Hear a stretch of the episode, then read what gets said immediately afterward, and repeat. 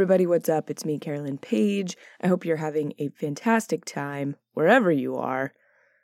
Uh, I hope you've been reveling in great power and sorcery. Um, and if you're like me, avoiding spoilers for the new set, because I'm going to try and see if that makes it more like fun when I open it, or even makes my decision making better um, when I'm deck building, like a sealed. I know they're releasing this one as draft, but I unfortunately won't get to go to that.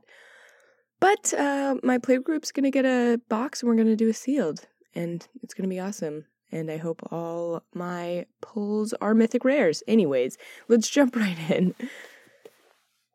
Children of the Nameless, Chapter 17 Unison. Willia. Willia was alive. Tacenda tried to rush into the room to embrace her sister, but Davriel seized her by the shoulder, his grip strong and firm. And something was wrong with Willia. The way she glowed, the power Tacenda felt emanating from her. She wasn't a Geist. She. She was the one controlling them. Willia, Tacenda pled, what have you done? Willia stood up, wearing her white burial dress. They put me down here, you know. Guarding the stones is one of the duties they give to new acolytes. I made them give me duty during the days because I didn't want to be down here in this place of death when the pure darkness took me. You know that darkness, don't you, Tacenda? Willia stared into the stone's shifting light. It spoke to me, she whispered. Told me of power that I held, that we held, power to stop the darkness. I just had to make it whole, find the other pieces scattered through the people of the approaches, each one with a little sliver. That sweet voice was so familiar, and yet the edge to it, the rawness, was so terribly wrong. Willia, Tacenda whispered, what did you do to our parents? Willia finally looked up at her, and she could see. It was night, but she could see.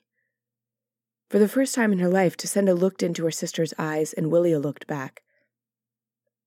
I didn't mean to take them, Tacenda, Willia said. They were carrying offerings to the bog. What I thought was a false god. I yelled and argued, but I didn't mean to kill them. But the power I'd taken from the stone, it combined with my power and cried out for more. In the end, I let it loose on them, and. and it just happened. You killed them. Not killed, reclaimed. Willia stepped forward, the seal and stone shifting colors reflected in her eyes. At first, I thought the voice in the seal and stone was her, you know? The angel? I thought she was the one whispering to me. I didn't know then that she was already dead. Crunchnar slipped carefully into the room. Davriel kept hold of Tacenda, blocking the way out of the small chamber. Miss Highwater standing just behind him. Tacenda's worry spiked as she noted Crunchnar easing his sword from its sheath. No, Tacenda said. Stop. Willia, Lord Cane can restore the souls to their bodies if you release them. It's going to be all right. We can fix this. You assume I want to. Willia eyed Crunchnar, then tipped the sealant stone off its pedestal, sending it to the ground where it smashed apart. I don't have to hide from the darkness any more, Tacenda. I don't have to cower behind your song. She raised her hands, and a deep, powerful glow began to rise within her. It is time that the darkness feared me. Davriel had heard enough. He struck, piercing the young woman's mind, digging for her talent. Perhaps she was new enough to her powers that he could reach inside her, pluck the entity she held, and. Davriel slammed into something. An impossible force, even more vast than what he'd found in Tacenda. Willia rebuffed Davriel with an almost indifferent stroke. He was forced back into his own mind with a grunt, a terrible headache stabbing him right between his eyes. And then Willia released a column of green white energy, so bright it painted the walls of the room iridescent. No! Davriel summoned the remnants of the power he had taken from Tacenda, the protection ward. Pain split his head as he used it, raising the power like a shield. The glowing green barrier he created blocked Willia's incredible bolt of light, forming a bubble of safety in which Davriel sheltered the surprised Miss Highwater. Crunchnar, however, was vaporized in the blink of an eye. The demon's sword, which he'd been raising to strike at Willia, clanged to the floor.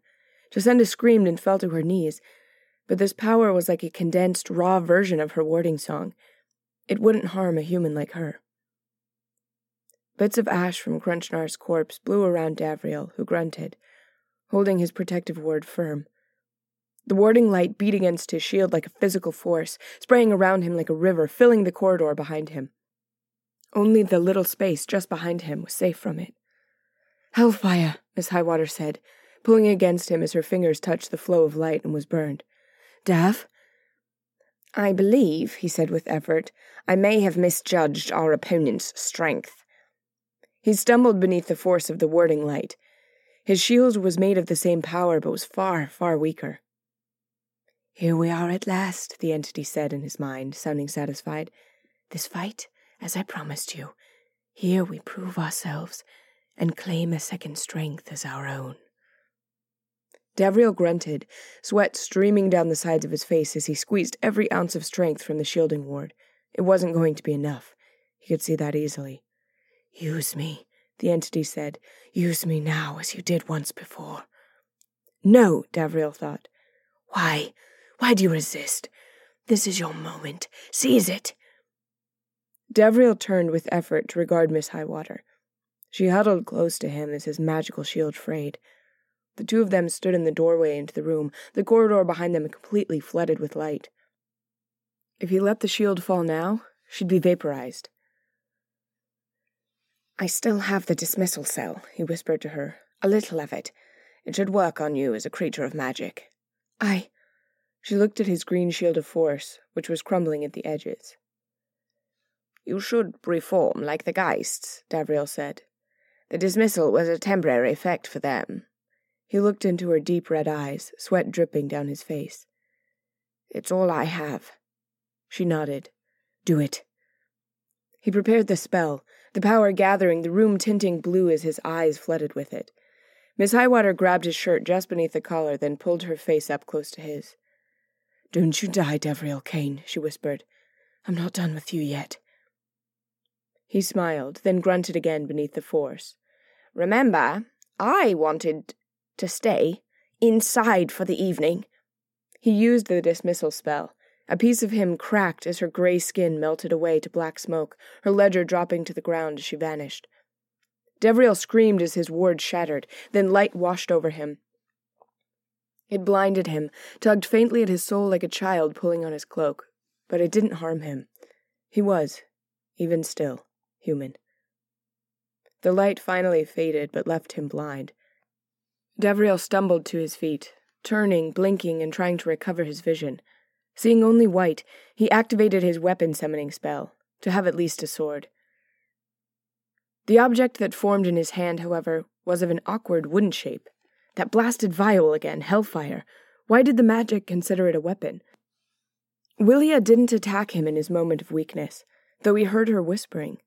Orders? Distant whispers sounded in the catacomb halls, echoing her voice. She was bringing those geists down for him. As proven with the priests, they could claim souls of outsiders as easily as they did approachers. With the entity powering such abilities, how long would it be before this entire plane was occupied with nothing more than terrible green spirits whispering to one another? You will never defeat another entity on your own, the entity said inside his mind. She will destroy you, unless you destroy her first and take the power for yourself. A hand grasped Davriel's. This way, Tacenda said. In the moment, he'd almost forgotten her. The young woman towed him away from the room, and still blinded by the light, he turned and fled with her. Oh my god, oh my god. Willie is still alive.